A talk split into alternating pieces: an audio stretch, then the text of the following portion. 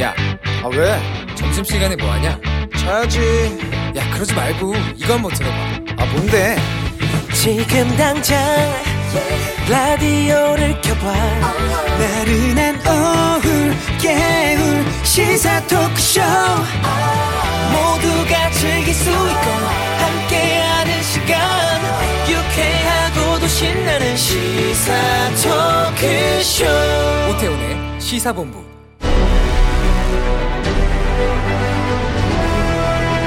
김철민의 본부 뉴스.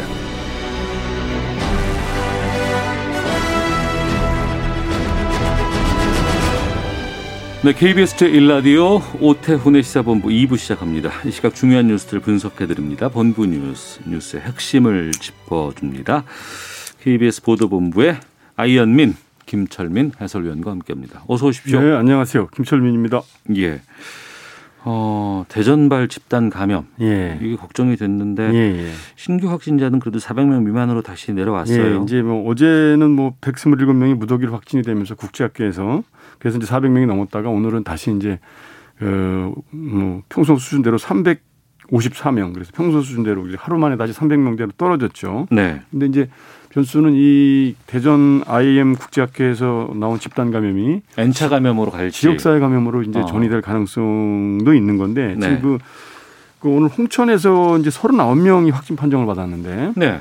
이그 IM 국제학교 학생들하고 이제 교사 부부가 이렇게 이제 지금 지난 16일부터 25일까지 열흘 동안 송천 한 교회에 가서 수련회를 했거든요. 이 상황에서 수련회를 했어요. 아니, 그러니까 이제 확진 판정 받기 전이죠. 어, 예. 예. 그래서 이제 지난 16일부터 그 갔던 건데 그래서 여기 교회에서 이제 1층이 이제 숙박 시설이고 2층 예배 시설인데 이제 여기서 이제 단체로 기숙 생활을 하면서 확 이제 이제 수련을 했는데 이 수련 활동하면서 뭐 기침이라든지 발열이든지 이런 증세들이 있었다고 그래요. 일부 일부 이제 확진자들이. 근데 뭐 확진 저 해열제 사 먹어 가면서 네.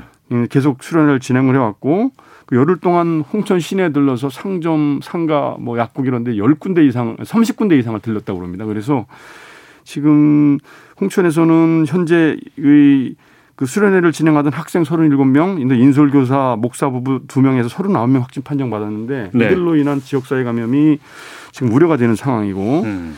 그리고 이 이제 같은 IM 선교회에서 운영하는 또 다른 교육시설이 경기도 용인하고 이제 광주 광역시 등 이제 전국에 20군데가 넘는데 네. 이 중에서 지금 요- 경기도 용인 수지구의 요셉 TCS 국제학교, 아이고. 그다음에 광주광역시 TCS 에이스 국제학교 여기서도 지금 확진자들이 나오고 있습니다. 그래서 네. 방역 당국이 오늘 이제 특별히 언급을 했는데 1월 4일 이후에 IM 선교회나 IM 국제학교, TCS 국제학교를 방문했던 사람, 음. 거기도 관련된 사람들은 신속하게 보건소 가서 방문 검사 받아달라 이렇게 당부를 했고요. 또 특별히 정세균 총리가 오늘 또 중대본 회의에서 언급을 했는데 이 지금 3차 유행 고비가 이제 가까스로 이제 넘어가고 좀 안정 세로 접어드는 마당에 이제 이런 일이 벌어져서 네. 굉장히 좀 호탈감도 느끼고 국민들이 우려를 하고 있다. 그러니까요. 지금 이 대전 국제학교발 감염은 그 학생들 숙식을 같이 했던 학생들 93%가 지금 감염이 됐거든요. 네. 그래서 이런 이런 유사한 시설이 지금 전국에 20군데가 넘기 때문에 이 해당 선교에서 운영하는 데가 어. 그래서 이게 과거 뭐 신천지나 TV, BTJ 열방센터처럼 이렇게 또 확산되지 않도록 방역 당국이 좀 과하다 싶을 정도로 방역 조치를 해달라 이렇게 특별히 당부를 했습니다. 네. 이 코로나 바이러스가 사회 어두운 곳, 예, 힘든 곳 방심하면 이런 곳으로 다 전파가 그렇죠. 된다고 하는데 방역 수칙 안 지키고 조금만 방심하면 바로 이렇게 집단 감염이 생깁니다. 알겠습니다. 예. 자 그리고 국정농단 재판에서 실형 선고받고 지금 구속 수감 중입니다. 예. 이재용 부회장 예. 지금 2년 6개월 실형 선고받고 구속이 됐죠. 그래서 이제 재판 실형 선고 받은 직후에 이제 변호인을 통해서는 어, 짤막하게 준법감시위원회 활동을 계속 지원하고 뭐 네. 본연의 역할을 다 해달라 이렇게 짤막하게 이제 어, 메시지를 남겼었는데 네. 오늘 이제 뭐 형식은 그, 그 임직원을 향한 뭐 메시지라고 하지만 어떻게 보면 이제 대국민 메시지라고 볼 수 있는데 음. 그 삼성전자 이제 대표회사 세 명 명의로 사내 내부 게시판에 이제 이 글이 올라온 거예요. 예, 글이 올라왔고 예. 이 글이 이제 어, 삼성그룹 전 계열사 사장달 명, 명의로 이제 예, 전 직원들 임직원들한테 공개가 됐습니다. 그래서 뭐라고 했어요? 어 일단 뭐 그 이재용 부회장은 이제 본인이 부족했기 때문에 이제 큰 걱정을 끼쳐드려서 정말 송구하고 죄송한 마음이다 이렇게 이제 서두를 열었고요. 네. 그래서 그 본인이 처한 상황과 관계없이 삼성은 가야 할 길을 계속 가야 된다. 음. 또 국민들께 뭐 드린 약속은 반드시 지켜야 된다. 네. 그 임직원 여러분들은 이제 묵묵히 흔들림 없이 일을 해서 어, 한 마음이 되어주길 뭐 부탁드린다 이렇게 얘기를 했고요. 또 삼성 기업과 관련돼서는 투자나 고용 창출 같은 기업 본분에도 충실을 해야 하고 사회적 책임을 다하는 삼성으로 거듭, 거듭나기를 바란다 이렇게 강조를 했고요. 음. 본인 자신은 이제 더 자숙하면서 겸허하게 에, 스스로 성찰을 해보겠다 이렇게 반성을 했습니다. 네. 수감 생활 성실히 임하시면 예. 되겠네요. 뭐 지금 뭐 그럴 수밖에 없는 상황이죠. 예. 국회의원 중에 아파트 부자 30명이 예. 있고 시세보다 뭐 30% 낮게 신고를 했다는데. 예, 오늘 내용입니까? 오전에 경실련이 기자회견을 한 내용인데요. 네. 그 21대 국회의원 가운데서 아파트 재산 상위 30명이 소유한 아파트가 모두 이제 51채고 네. 이들이 이제 공직자윤리위원회에 신고한 재산 가액이 아파트 재산 가액이 750억 원인데 네. 실제 시세대로 반영을 해보니까 1,130억 원이 넘었다. 그래서 신고는 750억 원인데 시세는 1,100원이 넘 100억이 1,100억 넘었다. 원이 넘었다. 그래서 예. 시세보다 그 시세 차익이 축조 신고한 차익이 380억 원이 넘는다. 음. 그래서 이게 지금 그 상위 30명을 보면은 정당별로 보면 국민의힘 소속이 19명, 네. 더불어민주당이 9명, 무소속이 2명이었는데 음.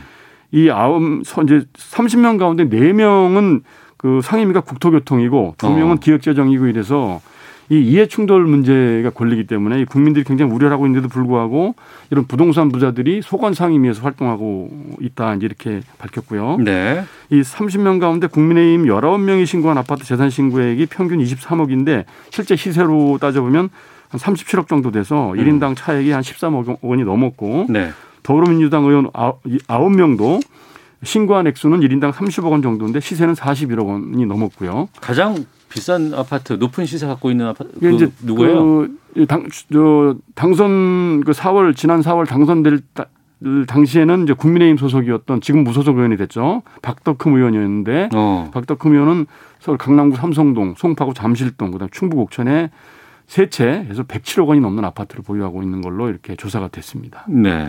그래서 이 경실련이 지적하기를 국회의원들 재산 신고할 때 음. 아파트 같은 일 부동산 신고를 할 때는 시세대로 신고를 하는 걸 의무화해달라. 이래서 네. 재산 축소 신고를 하고 이렇게 하는 일이 없도록 해야 된다. 이렇게 어, 강조를 했습니다. 네.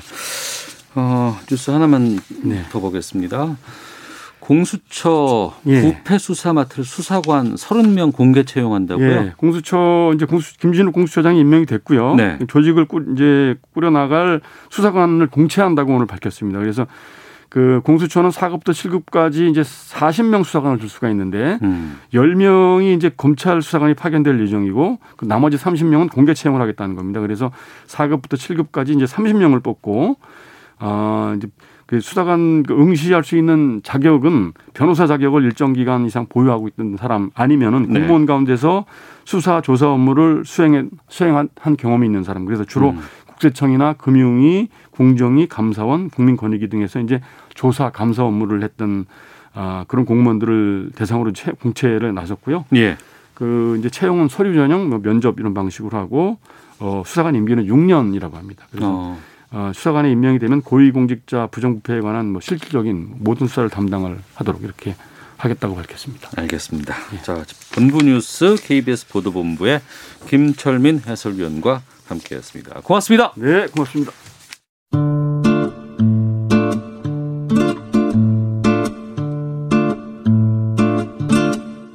오태훈의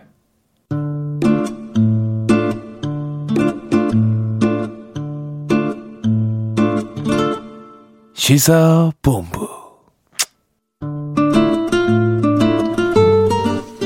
네, 시사본부 듣고 계신 지금 시각 1시 9분 지나고 있습니다. 시사본부는 청취자 여러분들의 참여 기다리고 있습니다. 샵 9730으로 의견 보내주시면 되고요. 짧은 문자 50원, 긴 문자 100원, 어플리케이션 콩은 무료로 이용하실 수 있습니다. 팟캐스트와 콩, KBS 홈페이지를 통해서 시사본부 다시 들으실 수 있고 유튜브를 통해서도 만나실 수 있습니다.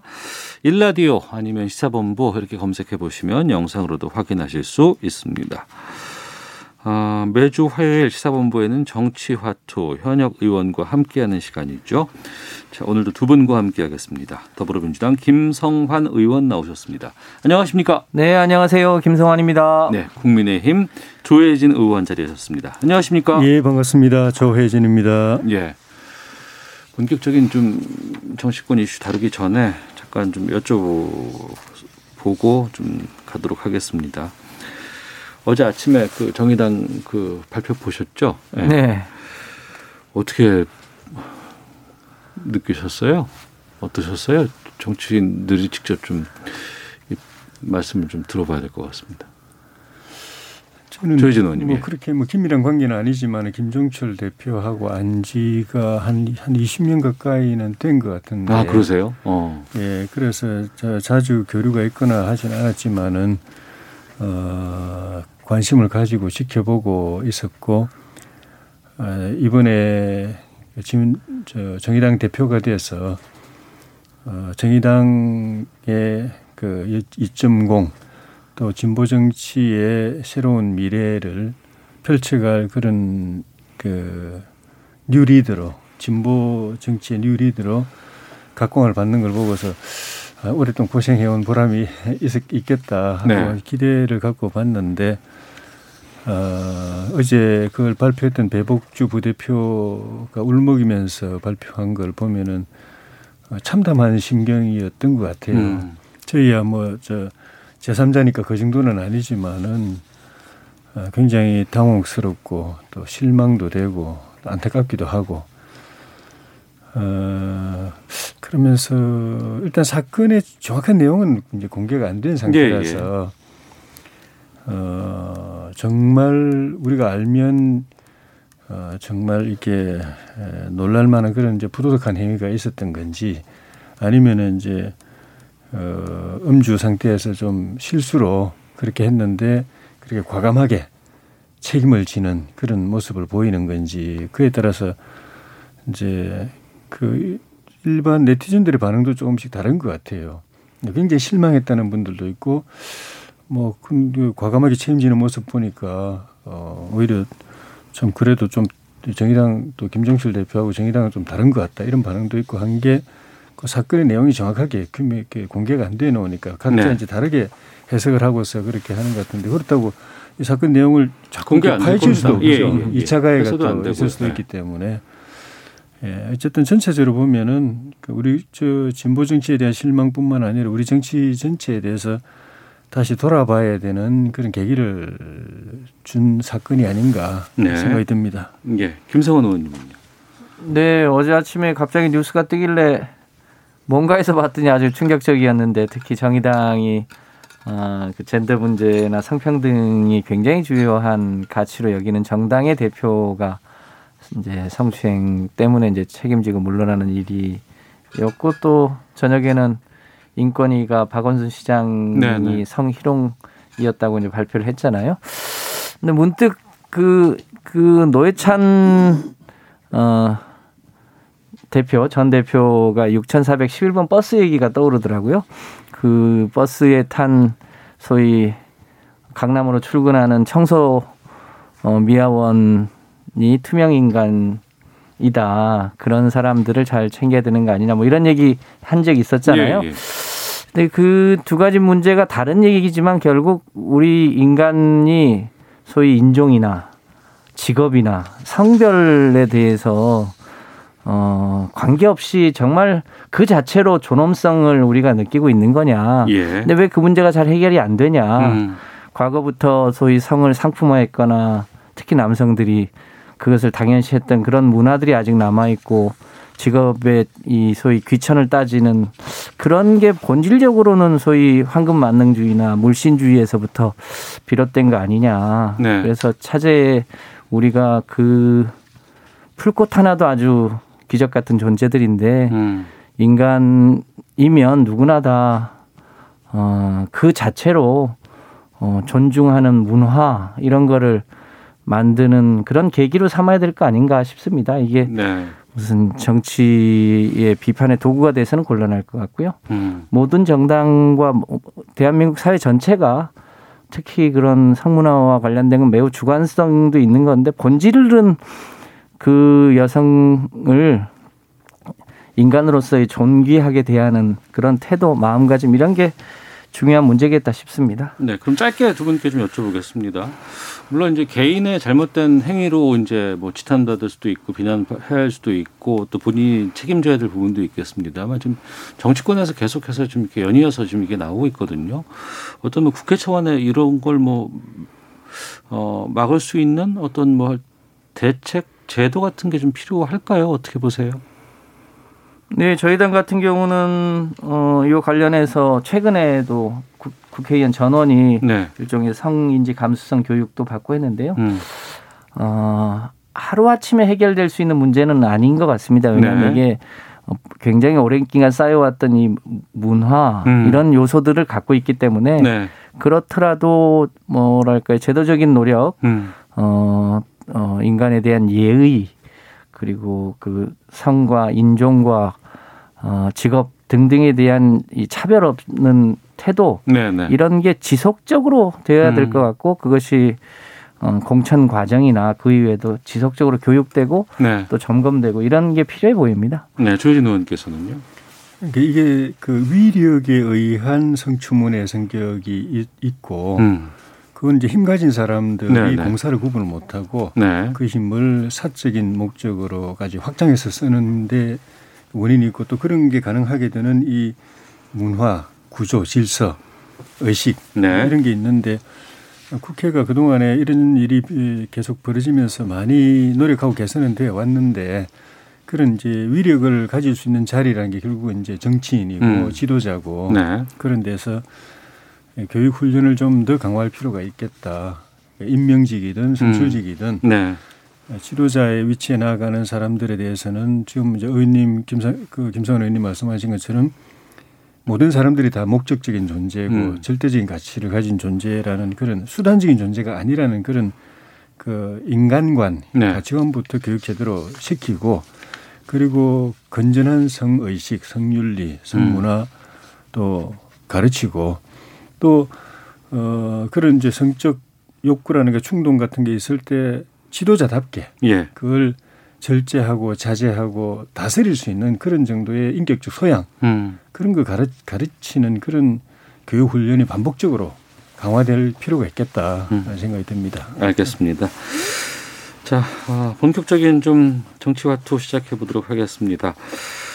어, 문재인 대통령 소상공인 자영업자의 어려움을 위해서 손실보상제를 검토해달라고 지시를 했습니다. 그러니까 코로나19 때문에 이 방역 여러 가지 상황 때문에 어, 피해를 입은 자영업자, 소상공인들이 입은 피해를 일정 정도 국가가 보상해주자 이런 거죠, 김성환 의원님. 그렇습니다. 그 우리 헌법 23조에 네. 어, 공공의 필요에 의해서 재산권을 제한하거나 할 때는 어, 법률로서 어, 정당한 보수 보상을 해야 된다고 하는 규정이 있었는데 네. 이게 이제 대체로 어 이제 주거 주거를 위해서 이제 토지를 수용하거나 음. 혹은 감염병 같은 경우에는 그 법률에 따라서 그걸 보상을 했는데요. 네.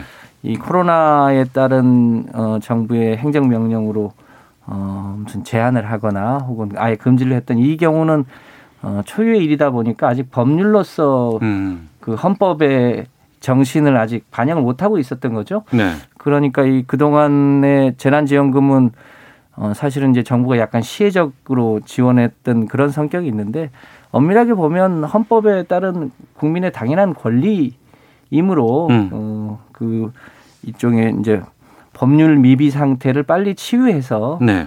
어, 정부의 어 그 뭐랄까요 행정 명령으로 인한 어, 업종 제한을 받은 사람들이 피해 구제를 받을 수 있도록 하는 것은 당연한 일 같습니다. 음. 그렇게 해서 많은 국민들이 어, 보상을 좀 받아서 네. 어, 뭐랄까요 그 피해를 구제할 수 있도록 어, 하는 거 하는 것 우리, 우리 국회가 반드시 해야 될 일이 아닌가 싶습니다. 그런데 그 기재부 내에서도 지금 차관 같은 경우에는 이거 법제화한 날은 없다 이렇게 또 입장을 밝히기도 했거든요. 어떻습니까? 사실관계가. 각 나라의 법률의 구조가 어떤지 뭐 저희가 자세히 알 수는 없습니다만 실제 뭐 가까운 일본만 해도 하루에 6만 엔 을 보상하고 독일 같은 경우 보면 피해의 90%까지를 기 보상을 하고 있습니다. 그러니까 아. 보상을 하지 않, 않는 게 아니고요. 예, 예. 그렇게 하고 있는데 우리는 그동안 이- 그렇게 어, 법률로서 그걸 보상을 해본 전례가 우리나라에 없었던 거죠. 음. 헌법이나 여러 가지의 이 경우를 보면 당연히 그 특히 정부가 행정명령으로 어, 업종을 제한했던 데는 당연히 이 헌법 정신에 따라서 보상을 하는 게 맞는데 다만 예. 그것을 어느 정도로 할 거냐. 음. 어, 우리 무슨 재정이 무슨 화수분이 아니기 때문에 그 적정한 정도가 어디냐의 문제가 아닌가 싶습니다. 적정한 범위 내에서 보상을 하는 건 뭐 반드시 필요해 보입니다. 네. 조혜진 의원님. 그 제가 알기로는 법제화된 데는 없는 것 같고요. 어. 이번 코로나 사태로 인해서 예. 국가마다 임시 조치로 지원을 하고 있는데 예를 들면은 그 독일 같은 경우에도 고정 지출에 대해서만 임대료라든가 이런 거 장사가 안 돼도 비용은 그냥 나가게 돼 있는 예, 예. 그런 고정 지출에 대해서 한 70% 정도 어. 보전을 해주고 일본도 임대료에 예. 어, 3분의 2 정도 음. 보존해주고 그것도 임시 조치로 어. 그렇게 하고 있는 걸로 알고 있고 이거를 이제 제도화할 때 고민이 그런 겁니다. 네. 어, 이 코로나 첫째는 이제 항목이 그 기하급수적으로 늘어날 수가 있는 거죠. 음. 정부 행정 명령이 지금은 이제 코로나지만은 네. 과거에도 많았습니다. 그리고 예를 들면 아주 비근한 예로 광화문에서 뭐 태극기 집회나 민노총 집회 있을 때그 그 집회 통제하다 보면 그 일대의 상가는 하루 그냥 거의 강사 망치거든요. 아, 사람 출입을 막게 되니까. 예, 예. 예, 예. 그런데도 그냥 정부가 하는 일이니까 다 그냥 감수했습니다. 음. 근데 이걸 제도화하게 되면 이제 감수 안 하고 다 정부 요청을 하게 되고 그걸 이제 손실 보상을 받아야 되는데 네. 에, 그런 일들이 한두 가지가 아니거든요. 음. 그리고 이게 행정 조치만이 아니고 입법 조치를 통해서도 손실이 생깁니다. 네네. 간단한 예로 주 52시간 하면서 음. 웬만한 근로자들은 수입이 하루아침에 그냥 3분의 1로 다운됐거든요. 네. 3분의 1이 날아갔어요. 음. 그런 경우도 이걸 제도화하면은 이걸 그 손실 보상을 거부할 명분이 없어요. 아, 법제화가 돼버리면. 예, 제도가 예, 되면.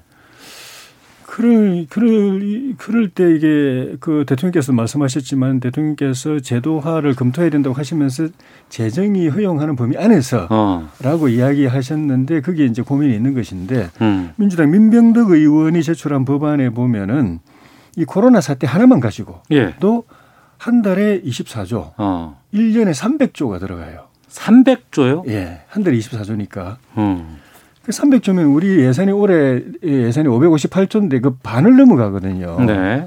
그 어디서 가져옵니까? 음. 근데 이제 그 민병덕 의원은 어디서 가져오자 그러니까 한- 한국은행에서 돈 찍어내면 된다는 논리예요. 네. 그 정부가 국채를 발행하고 그걸 한국은행이 돈을 찍어 가지고 사주면 된다. 결국은 음. 이제 정부가 이런 그 1년에 300조를 풀 때 한국은행 돈을 찍어 가지고 네. 푼다 이건데 음. 아, 그거는 정말 재정 ABC도 기본도 안 돼 있는 그런 거라서 알겠습니다. 결국은 이제 제도화가 필요한 부분은 저도 공감을 하는데 하지만 대통령 말씀하신 재정이 허락되는 범위 안에서 어. 그걸 어떻게 할 것인가가 고민이고 예. 그래서 이걸 뭐 선거 앞두고 선거용으로 날림으로 해서는 진짜 뭐 나라가 그 국가 국가가 어. 파탄나는 상황도 올 수 있기 때문에 예. 정말 여야가 머리 맞대고 정부가 머리 맞대 가지고 기재부도 예. 정말 이 걱정이 대단한데 어. 그래서 제도화 쪽으로 노력하되 대통령 네. 말씀처럼 재정이 허용하는 범위 안에서 하는 그 묘안을 어. 만들어내는 게 필요할 것 같아요. 그럼 민주당에서 지금 계획하고 있는 뭐 범위라든가 시기 같은 게 좀 있습니까?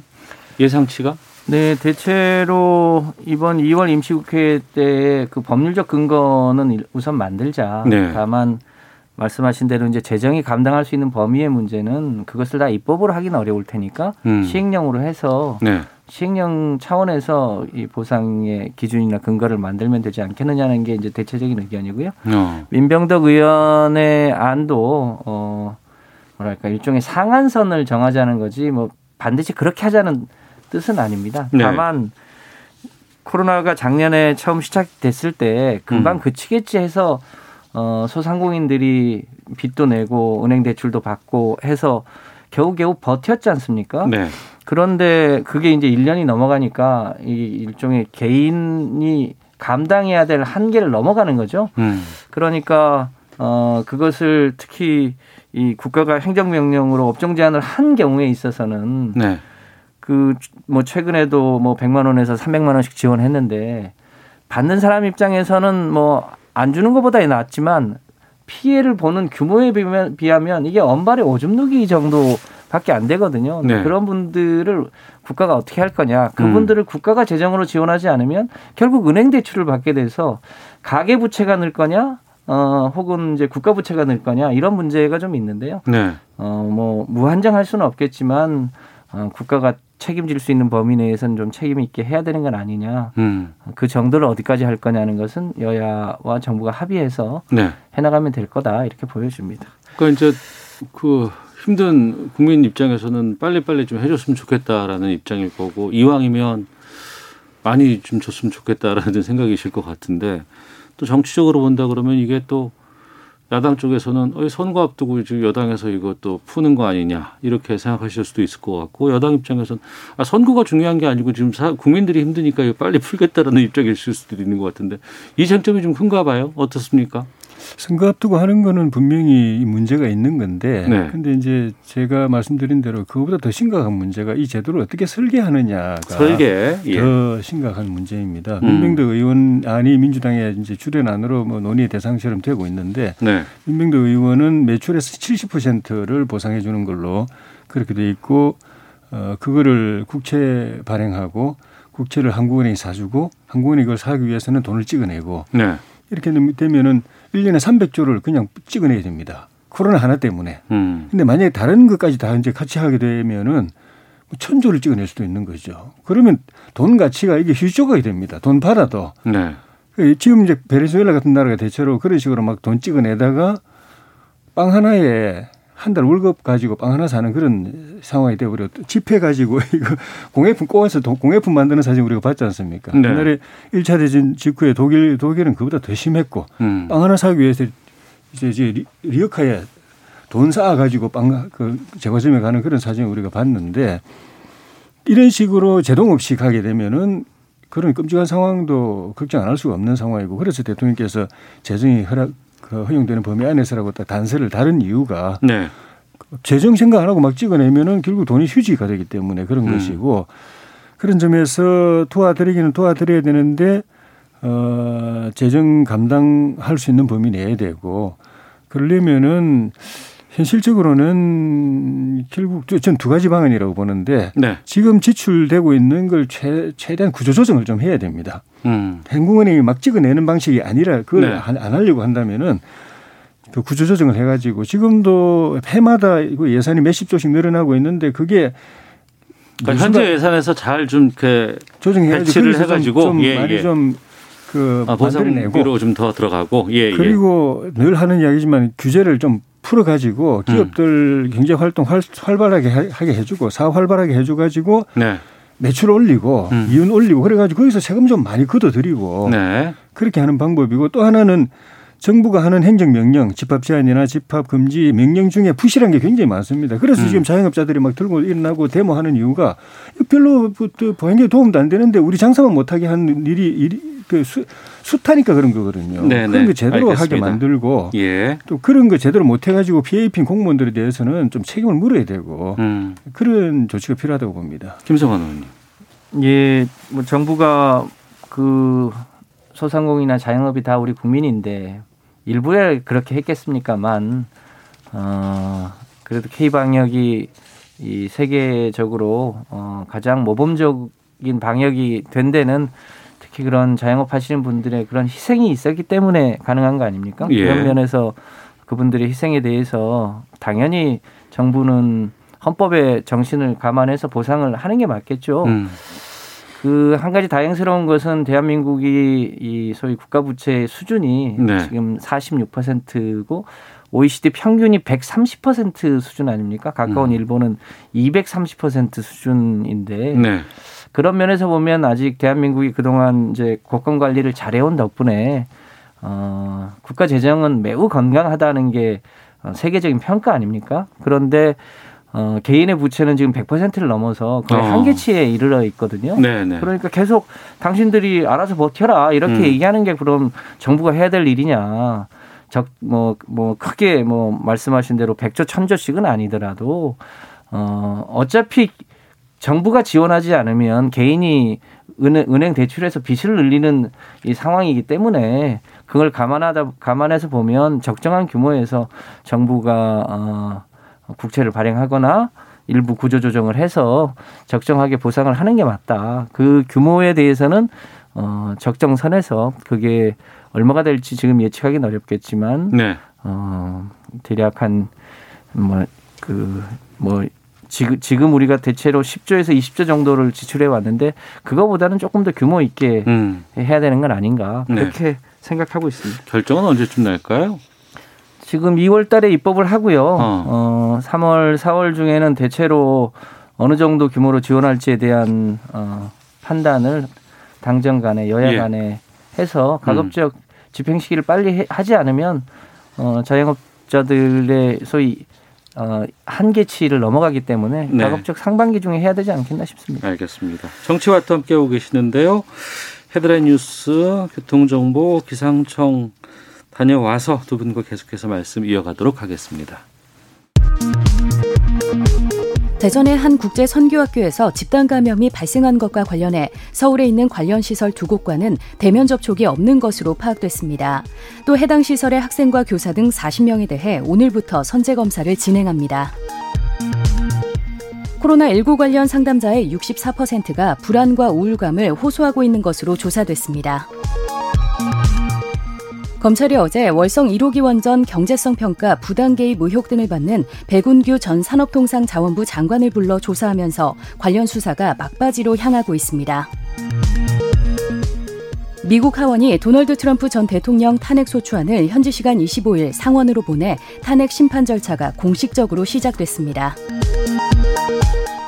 다음 달부터 자동차 제조사가 차에 결함을 숨기다 사고가 나면 손해액의 5배를 배상해야 합니다. 지금까지 라디오 정보센터 조진주였습니다. 이어서 기상청의 윤지수 씨입니다.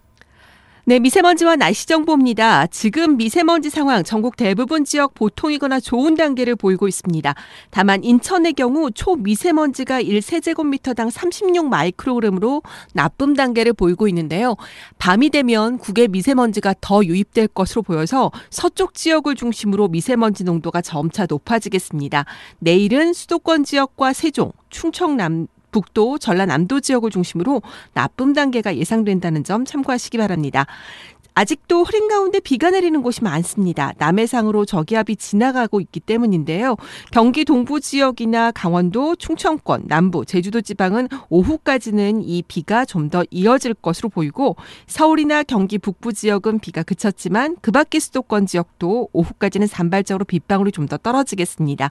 이런 가운데 낮 최고 기온은 6도에서 10도의 분포로 어제보다 6도가량 낮은 곳도 있는데요. 서울은 오늘 8도 안팎까지 오르는데 그치겠고 대전 9도, 강릉, 부산, 광주는 10도 내다보고 있습니다. 이번 주는 기온이 차츰 차츰 내려갈 것으로 보이고 목요일 다시 한번 전국적인 비 예보, 눈 예보 후에 강추위가 찾아오겠습니다. 지금 서울 기온은 6.5도입니다. 지금까지 미세먼지만 날씨 정보였습니다. 다음은 이 시각 교통 상황 알아보겠습니다. KBS 교통정보센터의 김한나 씨입니다. 네, 시각 교통정보입니다. 우리가 눈보다 더 자주 만나는 게 바로 빗길인데요. 빗길 안전에 대해서는 눈길보다 확실히 신경을 덜 쓰는 경향이 있습니다. 오늘 오전부터 빗길 사고가 속출하고 있는 만큼 방어 운전하는 자세가 필요하겠습니다.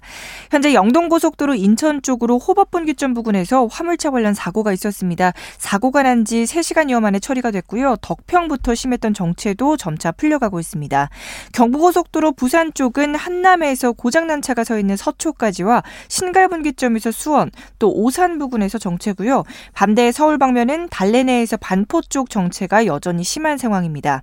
이어서 서울 시내 도로 상황입니다. 많이 나아지기는 했는데요. 강변북로 구리 쪽은 앞 시간에 한강대교 부근에서 사고가 있었고요. 처리는 됐지만 방화대교에서 난지나들목까지 그리고 양화대교에서 동작대교 사이는 여전히 정체가 심하게 되고 있습니다.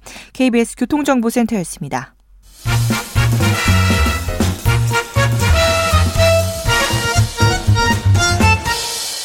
오태훈의 시사 본부. 예, 정치와투 돌아왔습니다. 더불어민주당 김성환 의원, 국민의힘 조혜진 의원과 함께하고 있습니다. 어, 4월 보궐선거 이제 뭐두 달도 채 남질 않게 됐습니다. 먼저 김성환 의원님. 예. 보궐선거 후보를 3월 1일에 확정한다고요? 예, 이제 저희 당의 서울시장 후보 그리고 부산시장 후보의 윤곽이 대체로 드러났기 때문에 예. 그 후보들이 이제 이제 정식 등록 절차를 하고 후보로 확정하는 절차를 거쳐야 되니까요. 음. 어, 뭐, 이 27일부터 29일까지 후보 등록을 하고 어, 일정한 뭐 경선을 하든 아니면 단수 후보를 하든 네, 네. 경선을 거쳐서 3월 1일 날은 어, 저희 당 후보를 확정하는 일정을 어, 확정한 것 같습니다. 음. 박영선 장관 이제 선거 전 뛰어들면서 이제 이파전이 된 거 아니겠습니까? 서울시장 그렇죠. 분위기는 어떻습니까? 뭐, 박 시장이 국회에서도 경험이 있고 국회 오기 전에도 인지도가 꽤 있- 있었죠. 그리고 네. 오늘 이제 어, 서울의 대전환과 관련한 이제 여러 가지 정책을 발표했는데요. 어, 중기부 장관 하면서도 서울을 비롯한 소상공인들의 여러 가지 정책을 해왔던 분이어서 그런지 어, 이 소구력이 충분히 있는 것 같고요. 음. 그동안 이제 우상호 후보가 혼자서 일당백하면서 어, 해오다 보니까 좀 어려움이 있었는데 네. 두 분이 이렇게 선의 경쟁을 하면 어, 서울의 새로운 비전을 만드는데 어, 크게 기여를 할 것으로 보여집니다. 음. 이두 분 외에 또 있어요? 현재 서울시장 후보는 이 두 분으로 압축이 되는 것 압축이 같습니다. 되는 네. 것으로 알겠습니다. 국민의힘에서는 오늘 오전에 예비 경선 진출자를 서울, 부산 다 발표를 했습니다. 예. 어떤 절차를 거친 거예요? 어, 서류 심사하고 네네. 면접하고 어. 그렇게 해서 서울에서는 14분이 그 공천 신청을 했는데 네. 어, 6분이 컷오프 되고 음. 8분이 어, 예비 경선에 진출하게 됐습니다. 네. 어, 그리고 부산에서는 9분 가운데 3분이 탈락하고 음. 6분이 예비 경선에 진출해서 네.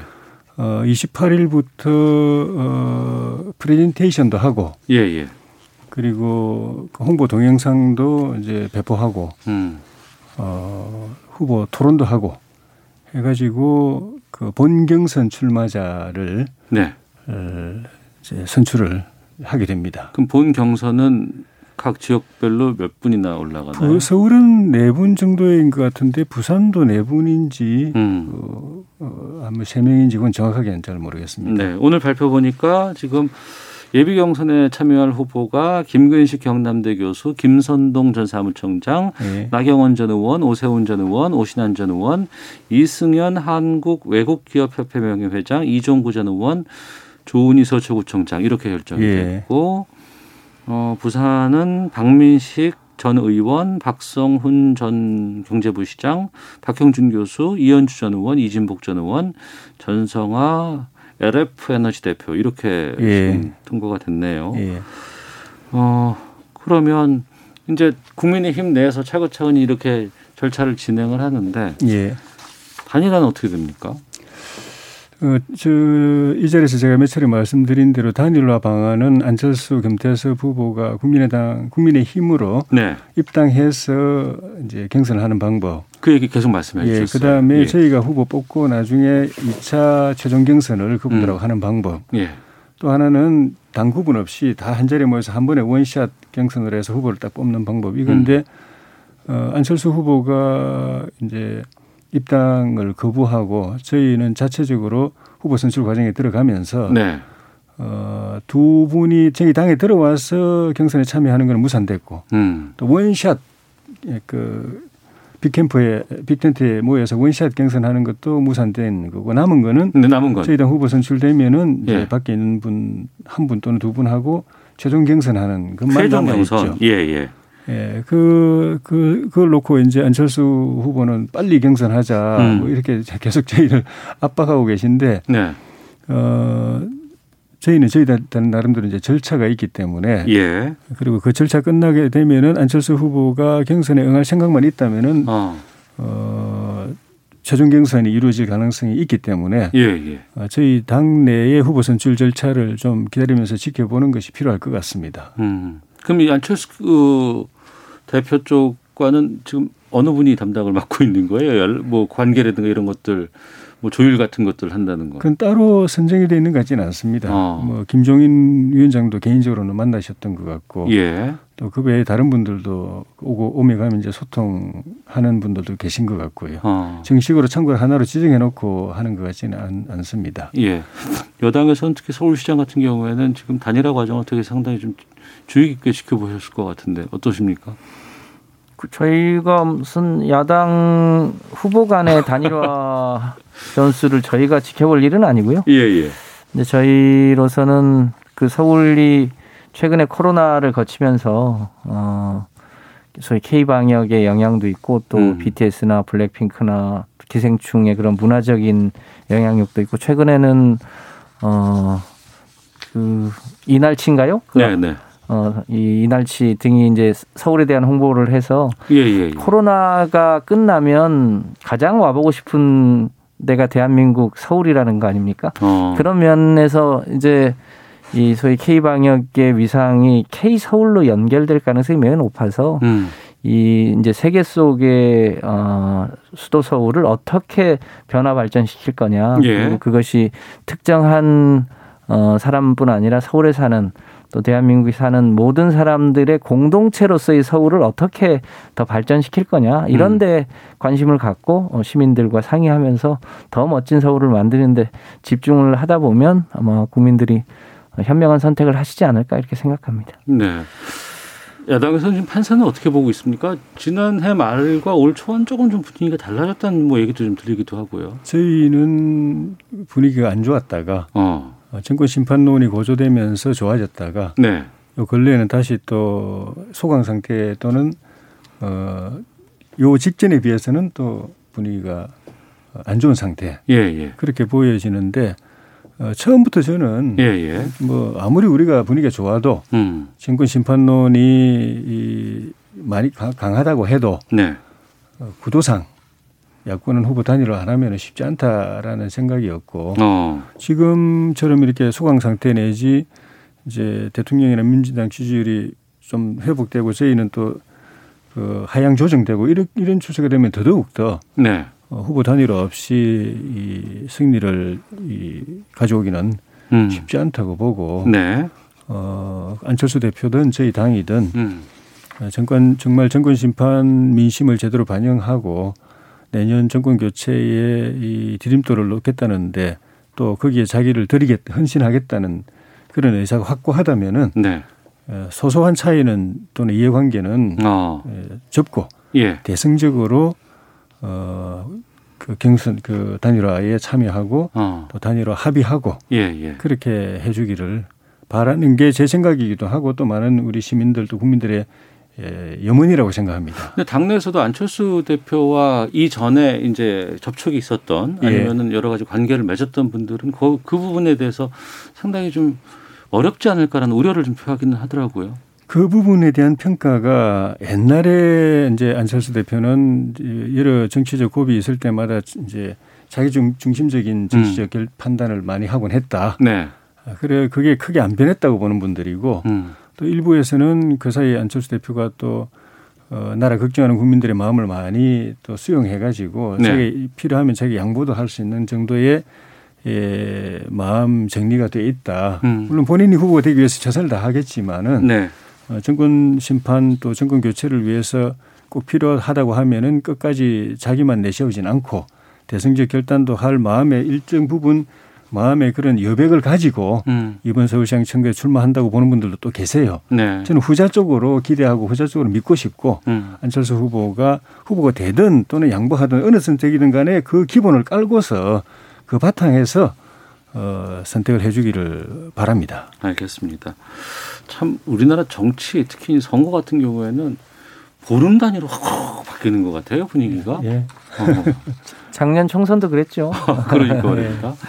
계속해서 좀 따라가지 않으면 좀 방향이 어떻게 바뀔지도 투표함 모르는 열어보기 상황이다. 전에는 정말 모르는 선거가 돼가고 있습니다. 알겠습니다. 아, 4월 7일 날 보궐선거가 있는데요. 어, 이때까지 또 계속해서 좀저 시사본부에서도 좀 챙겨보도록 하겠습니다. 자, 정치와투 지금까지 더불어민주당 김성환 의원, 국민의힘 조혜진 의원과 함께했습니다. 두 분 말씀 고맙습니다. 네, 감사합니다.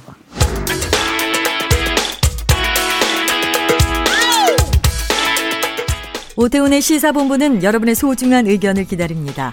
짧은 문자 50원, 긴 문자 100원의 정보 이용료가 되는 샵 9730, 우물정 9730번으로 문자 보내주십시오.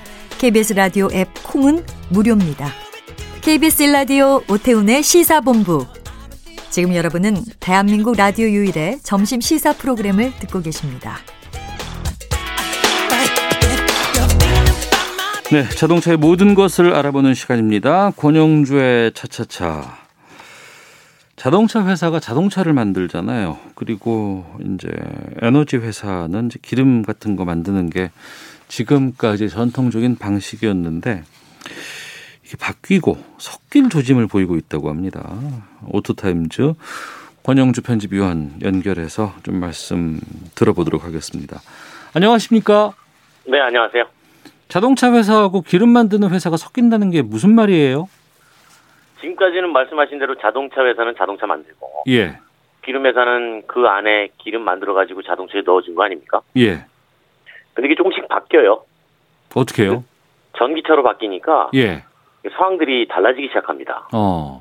이게 무슨 말이냐면 그 SK 이노베이션이라는 회사가 있습니다. SK 이노베이션. 예, 예. 자동차용 배터리 만드는 회사인데 아, 배터리를 여기서 만드는군요. 뭐 여기도 만들어요. 예, 예. LG도 만들고 삼성도 만들고 예. 그이 회사가 최근 중국의 BPSE라는 회사의 지분 13%를 인수했습니다. 그러니까 중국 회사의 지분을 샀다고요? 네. 어. 이게 대체 우리랑 무슨 관계냐? 그러니까요. 그 중국의 BPSE라는 회사가 자동차용 배터리 교체식 충전기 만드는 회사입니다. 배터리 교체식 충전기라는 건 무슨 뜻이죠? 음, 지금은 자- 전기차에 충전하려면 플러그 꽂아가지고 충전하잖아요. 그러니까 차체 보통 밑에 배터리가 붙어 있잖아요. 그렇죠. 어쨌든 충전을 하면 플러그 꽂아서 충전하는데 네. 이거 바꾸면 안 돼요. 통째로 건전지 바꾸듯이. 아, 건전지 바꾸듯이 배터리를 빼가지고 이미 예. 충전돼 있는 걸 어, 바- 교체, 교환한다는 거죠? 그렇죠. 그 회사예요. 어. 그러면 그 필요할 때 건전지 바꾸듯이 배터리 바꾸면 참 좋을 것 같은데라고 생각하시는 분도 꽤 계실 겁니다. 전기차 타시는 분들 중에는. 그러네요. 예, 싣고 다니면서 어. 옮겨도 될 것 같고. 그렇죠. 이거 누가 바꿔주는 사업 안 하나? 어. 이렇게 생각할 수 있잖아요. 예. 그 중국의 BPS가 바로 그런 회사입니다. 네. 그 전기차가 충전 시설에 들어가면 2분 30초 만에 배터리를 바꿔서 나오는 거예요. 음. 근데 이 자동차 전기차 배터리가 표준화되어 있다는 거 아닌가요?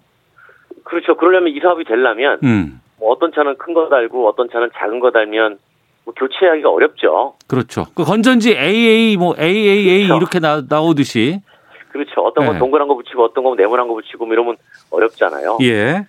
그러면 그 이 배터리 회사가 만약에 교체식 충전기를 한국에 설치한다면 음. 누군가 교체식으로 쓰는 자동차를 많이 만들어 공급해주면 될 겁니다. 표준화가 된다 그러면 그렇죠. 그런데 그 BPS라는 회사가 중국의 베이징 자동차 그룹의 자회사입니다. 네. 베이징 자동차는 한국에서 잘 알려진 것처럼 현대자동차 중국 파트너죠. 아, 그 회, 자회사가, 아, 베이징 자동차라는 데가 현대차와 주- 파트너예요? 베이징 현대차라고 불렀잖아요, 우리가. 어, 그러니까 이 회사는 이미 한국에서 전기 버스를 판매를 하고 있습니다. 아, 그래요? 아, 그러니까 이 그림이 딱 그려지죠. 음, 베이징 자동차가 한국에 배터리 교체가 가능한 전기 세단을 팔겠구나. 네. 그러면 배터리가 표준화되어 있으니까 이건 누군가는 교체식으로 가겠구나. 음, 그럼 그걸 배터리 회사가 해주는 거 아닌가? 네. 이런 추측이 가능하다는 거죠. 그럼 이게 실행에 옮길 가능성이 있어 보여요? 어, 저는 있다고 봐요. 왜냐하면 지금 실제로 베이징 자동차가 EU5라는 전기 세단을 네. 한국에 올해 도입해서 판매한다는 계획을 가지고 있습니다. 그러니까 중국의 전기차가 우리나라에 판매가 된다 이거죠? 그렇죠. 전기 승용차인데 이게 배터리 교체식이에요. 어, 물론 뭐 플러그 꽂아가지고 충전할 수도 있는데 네. 어, 교체식도 가능합니다. 그러면 누군가는 교체 사업을 해야, 해야 되지 않겠습니까? 예. 이거를 이제 택시로 파는 거예요. 어, 택시를 어떻게 파냐? 택시 회사에다가 배터리는 사지 마세요. 네. 차체만 사세요. 그러면 그러면 배터리는 필요할 때마다 충전소 가서 배터리를 그렇죠. 충전된 걸 받아다가 끼워주고 그렇죠. 그 렌탈하라는 거죠. 아, 충전 개념이 아니고 배터리, 충전 배터리, 와, 완충된 배터리 렌탄 개념으로 가겠네요. 그렇습니다. 네. 어. 그러면 택시 회사는 택시를 자동차 회사로부터 지금은 사오는데 네. 배터리값 빼고 사올 거 아닙니까? 근데 전기차에서 배터리가 차지하는 금액 비중이 상당히 높지 않아요? 높죠. 어. 그러니까 이거는 어떻게 하냐면 배터리를 렌탈하는 게 이제 거기 전력 요금도 부과하지만 예. 그때 그때 렌탈 비용을 조금씩 붙이면 큰 어. 부담이 없다는 거예요. 예. 그래서 택시 사업자는 차량 조달 비용이 줄어서 환영을 하겠죠. 어. 이렇게 되면 택시 이용 요금을 올려야 되나? 라고 하는 외부 압박에서도 조금씩 벗어날 수 있습니다. 어, 그러면 베이징 자동차가 이런 교체식 배터리 차량 이것을 제작을 하고 있고 예. 또 관련된 그 자회사를 SK 이노베이션이 일부의 지분을 이번에 인수를 했다 이거네요.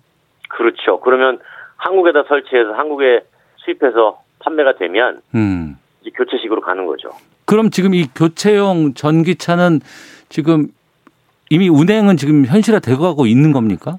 한국에서는 승용은 없습니다. 예. 승용은 없는데 이제 어. 중국에서 만약에 그 교체식 차가 들여오면 네. 이제 한국에서 만약에 이게 택시로 활용이 된다면 어. 이제 얼마든지 뭐 국내 택시 시장을 잠식할 수 있다라는 거죠. 그러면은 SK 이노베이션 이 회사가 국내 택시 시장을 일정 정도 도전하고 참여하려고 하는 그 모양새네요. 그렇죠. 그러면 이제 그 택시만 가지고 하나의 가맹 택시를 묶어버립니다. 음. 어, 그러면 그거를 어디선가 호출하게 만들면 최근에 네. SK 텔레콤에서 분사한 티맵 모빌리티가 있어요. 네. 우리 티맵 택시라고 하죠. 음. 그 안에서만 호출하게 만들면 네. 어, 일종의 모빌리티 사업의 주도권을 가져가게 되는 거죠. 그래서 사실은 자동차 회사하고도 경쟁을 하는 거고 네. 기존에 지금 택시 호출을 잘 해주고 있는 음. 그 모빌리티 사업자하고도 경쟁을 한다는 이제 그런 그림들이 만들어지는 거예요. 네. 그러면 배터리 만드는 기업이 전력 유통을 한다 이렇게 이해를 할 수밖에 없겠는데요. 전기를 만들진 않으니까 어. 예를 들면 이런 거죠. 한전에서 전기 만듭니다. 네. 그걸 누군가는 사죠. 음. 그러면 이제 SK 이노베이션이 그걸 삽니다. 네. 사가지고 자, 자기들의 배터리에 담아요. 음. 그걸 택시에 되팔아요. 음. 어, 이런 경우가 가능하죠. 네. 그러면 계산도 정확히 가능해야 될 테고 사실은 자동차 회사의 전기차나 네. 이 배터리 회사의 이 배터리 렌탈이나 음. 결국은 전력 유통 사업입니다. 아, 직접 만드는 예, 게 예. 아니니까. 예, 예, 그렇죠, 그렇죠. 예, 예, 예. 네, 그러니까 어, 자동차 회사 입장에서는 만들어진 자동차에 배터리를 넣어서 음. 그 안에 충전하면은 어쨌든 배터리 자체가 일종의 유통, 즉 배터리 저장 용기죠. 전력 저장 용기.